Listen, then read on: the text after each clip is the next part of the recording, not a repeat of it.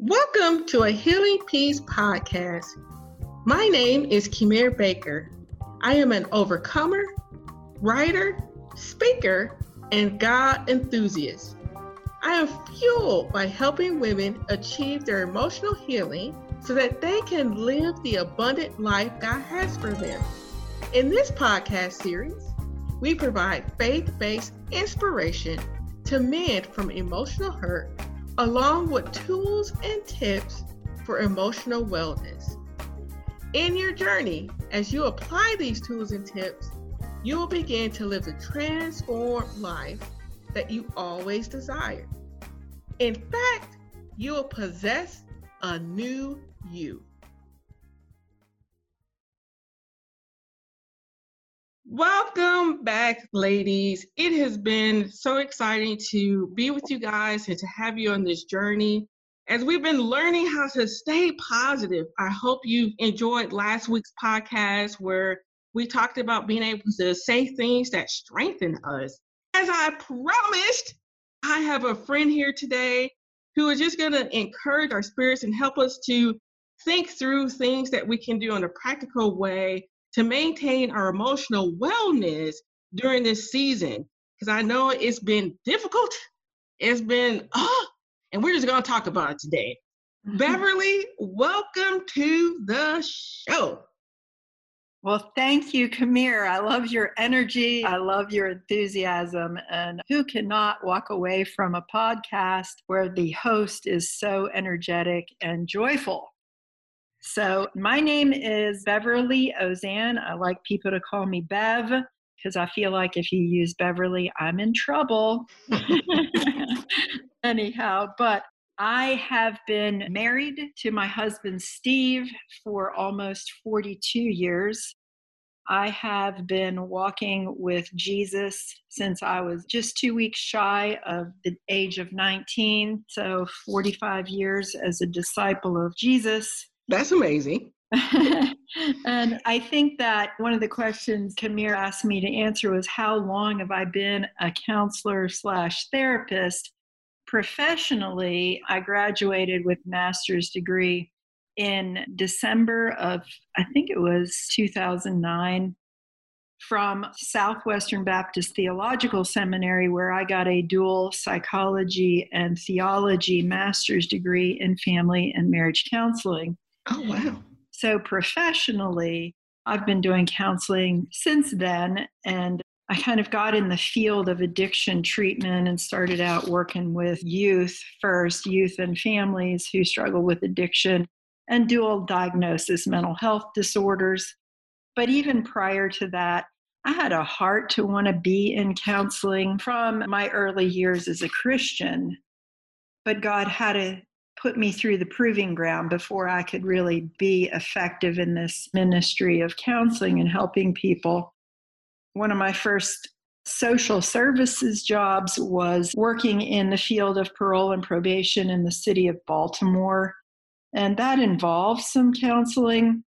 Of course, you're an ad for the criminal, and I really loved that job.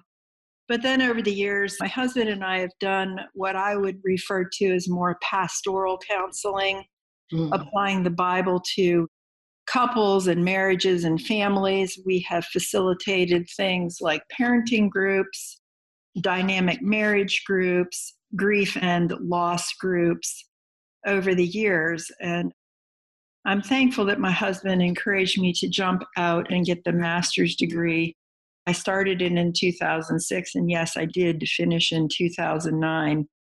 I just feel so much more equipped to be able mm. to hmm. help people because of that. I think that it's a God given desire to be able to be a people helper. And one of the most rewarding experiences, I think, for me is helping people find their way back to their relationship with God when they messed up with life so much through addiction or alcoholism or other addictive behaviors, and to have them rediscover the power that there is in connecting with God through the Bible, through renewed faith, and seeing them have a victory over these addictions or even these family issues, to be able to provide solutions and encouragement through the Bible and to pray with people has been some of the most rewarding things that I've done as a counselor and will continue to do that. Well, I definitely appreciate you sharing that because I am a Jesus lover. People who've been listening to me for some time. But I think one of the things that you said, which really encourages my spirit, is that you get the opportunity to see a person go through that transformation process when they're linking to God and they're allowing Him to take more guidance in their lives instead of the things that we lust after or can't help ourselves but to jump into. And so it's always exciting for me to hear other people see that connection. I know I'm excited because I know his power and I know what he's done in my life to help me to get to this place, to the place of being able to talk to you guys about, hey, how can we have victory? And hopefully, the things that we shared today is not as deep as some of the things that Bev has experienced with in terms of addictions and that nature. But we're going to just take a step back and look at small things that we can do in our everyday life while we're in isolation and how to have victory over our emotions and our thoughts and all those things that can kind of plague us. And before I start asking my questions, I was talking to someone else and I want to clarify that the things that we share today, not everything is going to fit for what you are going through in your life right now. That is understood. But I pray and I hope that you still listen. And there may be small things that make sense, that is applicable, and go for it. Put it into practice. And also tell your friends, hey, check this out. Listen this may be something to help you get through this difficult time that we're having. And so I wanted to start with the most common question is what is typical of responses for being in isolation and dealing with how the world has readjusted itself? What are some of the things that you've seen people discuss and talk about as they try to manage what's been going on? Well, okay, that's a really good question. And I think some of this could be age related too. I have an 89 year old mother who tends to worry a lot, not as much about herself as she does about her adult children. And are they going to get this disease? And are they going to survive? And how are they going to do getting through this? So I know as mothers, especially of adult children, and who are isolated. My mom lives on her own, although she's not too far from my oldest brother, they're still practicing social distancing from mm-hmm. each other. So the tendency is for anybody, though, in all honesty, is to worry. I think that very few of us have been untouched by this right. in one way or another because I've got family members who are first responders. They're either doctors or nurses or EMTs. One of my brothers is on the front line in DC with a testing tent. He's an administrator at a hospital. And so some of them are feeling the stress of long hours and being exposed repeatedly mm-hmm. to other people's disease. So we've got that end of worry and stress. We've got the worry and stress of people who've lost their jobs. Right and what does this mean? And I've been put on furlough, and how long is this going to last? How long are we going to be expected to stay away from work or live without any kind of income coming in? Of any significance. And there's just a lot of questions out there. There's a lot of confusion. And one, there's the anxiety of all of this, and we have more questions than we have answers. Mm-hmm. And two is depression. Mm-hmm I'm lonely. I can't connect with people. Some mm-hmm. people are very much extroverts, and this is very hard on them. Like, I am so used to touching people and hugging people and patting people that oh, it's really hard. I know you miss the hugs. So do I. Miss yes. give them. I am touchy, boy. I'm a touchy person. Oh yes, ma'am. Me too. It's interesting because you said, "Well, let's not put us on video while we're talking," and I'm like, whoa, I connect with people through facial expressions and body language and all that. I can hear you laughing right now. So we have audio. Because yeah. even the written word, if we don't read it correctly in the manner that it was intended for us, can trigger yeah. attitudes. Well, what did they mean by that? Oh, you for sure. So if we're texting people or emailing people, some of our stuff may not be well received on the right. opposite end because they can't read the heart where it was coming from. So I just want to remind people of that. So probably the number one or the top things that people are going through are anxiety and depression. Mm-hmm. And then I think that you mentioned it too grief. Yeah. People are losing their jobs. Right. Or they're losing family members to this disease. They have people that are stuck in nursing homes and they're not allowed to go see them, or people go into the hospital. And we can't have the normal way of connecting by going and visiting. It's a very challenging time for everyone, I think, in one manner or another. Yeah. And all the things that you shared, I've definitely have had some experiences with it. If it's not myself or friends and family, and that's why I wanted to take this time to kind of address those top three that you talked about the grief, anxiety, and depression. Because I know in general, it's a battle to maintain your emotions and the way that you think. But now in these extreme circumstances, it's like it's heightened and it's like, oh, times a thousand. And so I wanted to give our audience an opportunity to kind of take a step back and first know that you're normal in terms of how you respond to these things and to not feel like, oh, I should be better. I shouldn't have these thoughts. And it's like, because of the depth and the magnitude of what we're experiencing, they're going to be there. Yep. They're just going to be there. But what we want to try to accomplish is to not allow those fears, those thoughts to suffocate you from living your everyday life. Yeah. And that's why we're here. We're going to talk about that. Well, yep, we need to talk about it. All right. We do. Let's go with the grief perspective. I remember I was having this conversation with a friend of mine, and I was saying, because of losing jobs and, and losing your way of life, that that's a form of grief. Absolutely. And, yeah, and the person responded, Well, how is that grief? So mm. I figured that would be the first good question to ask you. Can you describe what is grief?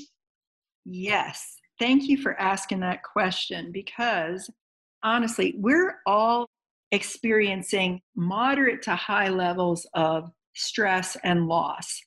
And I would call this time very traumatizing for many people. And a lot of people think, oh, well, post traumatic stress, and we're not even going to call it a disorder right now.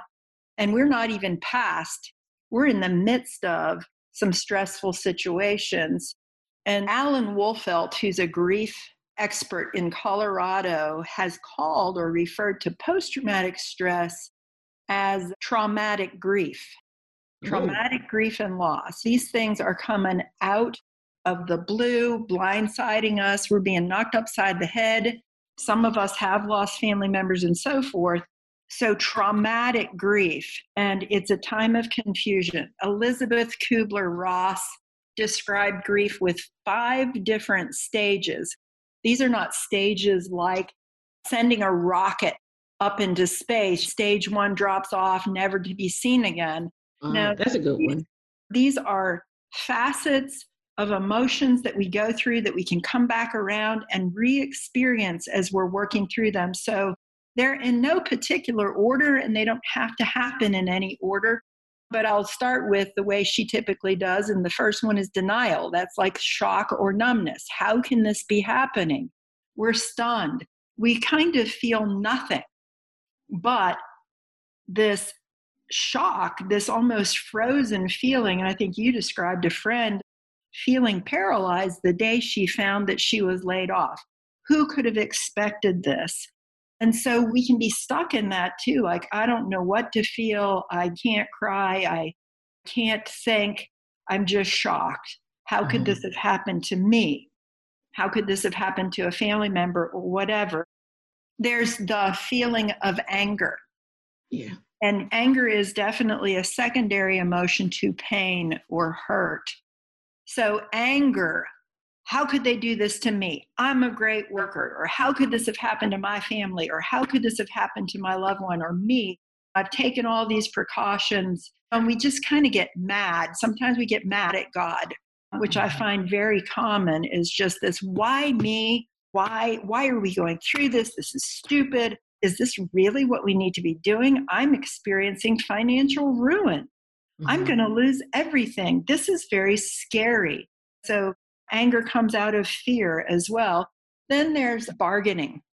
The bargaining stage often is this I'm replaying and replaying and replaying over and over again events that happened and how could the confusion of and trying to work through how could this have happened and who's to blame and that's kind of where we ruminate or we replay these things kind of reliving them over and over in our head trying to sort out the reason behind things that have happened, you know.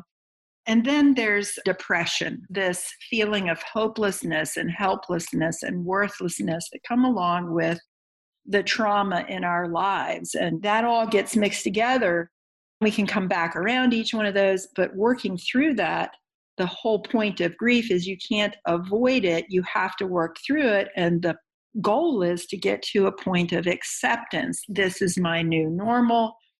I can be happy again. I'm going to be okay. And so those are the classic Elizabeth Kubler Ross stages of grief that people experience. And part of my story is when I was 25, I gave birth to a child, a healthy baby girl named Charlotte. And Charlotte lived for about seven weeks, and then she died of sudden infant death syndrome. Oh, wow. So, definitely a traumatic grief event. And it was a journey to work through all of that. So, one of the things that I did was I made sure that I talked about it, but it really mm-hmm. was something I didn't even know help was out there for grief. And I got caught up in the shock and the numbness feeling like, oh, we're doing fine, we're okay. Mm. So I didn't seek help. And we went on ahead and tried to have another child. And really, I wasn't emotionally prepared for that. And I don't think my body was either. So we went on and we had a son who was born premature at 32 weeks gestationally, and he didn't make it either. He lived about three weeks in the NICU. And so I developed post traumatic stress, and I'm going to call it post traumatic stress injury. Hmm. Psychologists and psychiatrists are changing the way we call that because with PTSD, it's not what's wrong with you, it's what happened to you that is prompting this traumatic grief that we experience, even in events like this COVID virus thing, because we feel that we thought we had control over the world and now we don't. And what's going to happen? And is everybody going to die that I care about? And so for me, how I worked through this grief and loss, I mean, I was afraid a few things. One, what if I never get to be a mom? Mm-hmm. And I remember turning to my relationship with God and as I was putting my daughter's things up in the closet, asking that question and the small, still voice, I believe, of the Holy Spirit came back to me. Even if you never get to be a mom, have plenty of important things to do with your life that will have meaning. Hmm. And being a mom was something that my identity was wrapped up in too. And then I also remember thinking, well, God, what if everybody I care about dies? I don't know if I can handle this pain and this loss.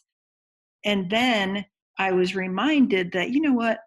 God is never going to leave me and He's never going to forsake me. He'll always be there for me. So even if people that I love and care about have to move on to the next spiritual realm, to heaven, I still have my relationship with God and nobody can take that from me. And that gave me a great sense of peace. But combined with that, too, I was reminded when we went to a church service, our daughter died on a Sunday morning, and we were able to get to church. And the pastor quoted from Job 13, I believe the verse is 17, though he slay me, yet will I trust in him. And when I heard that, I thought, you know what? I have to trust in God. Where Mhm. else am I going to go? And that was a decision that I made. Another thing that was helpful to me is when we got home from the hospital the day our daughter died, I looked at my husband and I said, What are we going to do now? And he said, Well, I think we need to pray.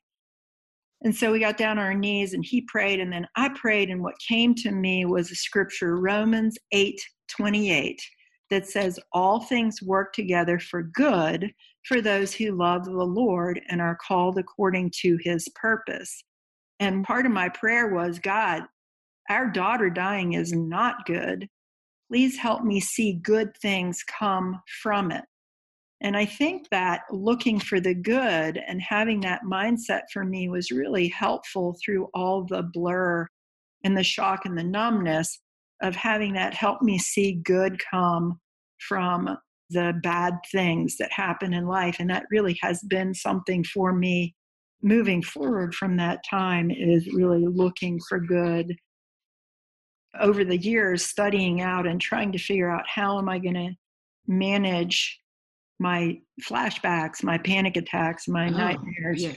when i went to a grief group for parents who had lost children and please there are many grief groups out there that we can go to and that was one of the most helpful things i did as i heard other people sharing a common set of emotions i remember having this sort of sigh of relief oh Right. this is normal Yeah.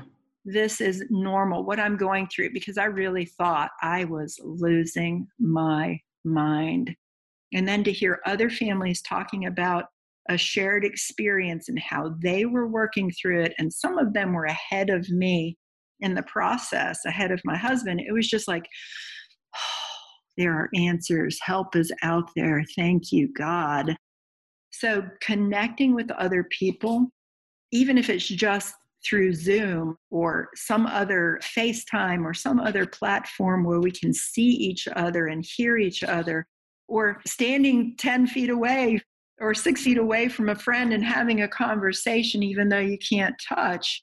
But being in proximity to each other is really key. I think we need each other. People have been so helpful over the years and talking about what I feel and having other people say me too and this is Mhm. what helped me has been probably one of the greatest helps there i could go on and on about things that help me Mhm. I think about philippians chapter 4 which became a touchstone for me in dealing with panic attacks Philippians chapter 4 talks about rejoicing in the Lord always. I will say it again rejoice. Remember, God is near. Therefore, do not be anxious about anything, but in everything through prayer and petition with thanksgiving, make your requests known to God. And the God of peace, which transcends all understanding, will guard your hearts and your minds in Christ. Therefore, think about these things whatever is pure, whatever is lovely, whatever is noble, whatever is admirable, whatever is praiseworthy. Think about these things. When I read that in context with my loss and my panic attacks, one of the things that first caught my attention was hey, don't worry is a command. So it's possible to not worry. And that's exciting. So, okay, Paul, how do I do that? So he says, do not worry, but pray with mm-hmm. thanksgiving and make your requests known to God, and the peace will follow. So I thought, okay, I came up with a mantra. You know how they had this stop, drop, and roll when you mm-hmm. catch fire? Well, I was like, okay, I'm going to catch the fire of anxiety because I could bring on a panic attack by having one. So I came up with this mantra stop, drop, and pray with thanksgiving. And it was a shift away from focusing on the things that were triggering the panic to, well, what do I need to think about? The very essential thing is I've got a lot to be grateful for. And that's where I wanted to go. And it really, it was revolutionary for me when I would begin to feel a panic attack come on. It was my stimulus to stop and drop and pray with thanksgiving and get my mind on what I needed to because I couldn't control the things that I was worried about. Nobody controls who lives or dies. Nobody's going to control the outcome of all this, but God knows and God cares. And that gave me great encouragement. And literally, w- over time, and as I practiced that, as I put that into practice, the peace of God that transcends all understanding took over. And in psychology, we talk about cognitive behavioral therapy, we talk about cognitive distortions and cognitive restructuring.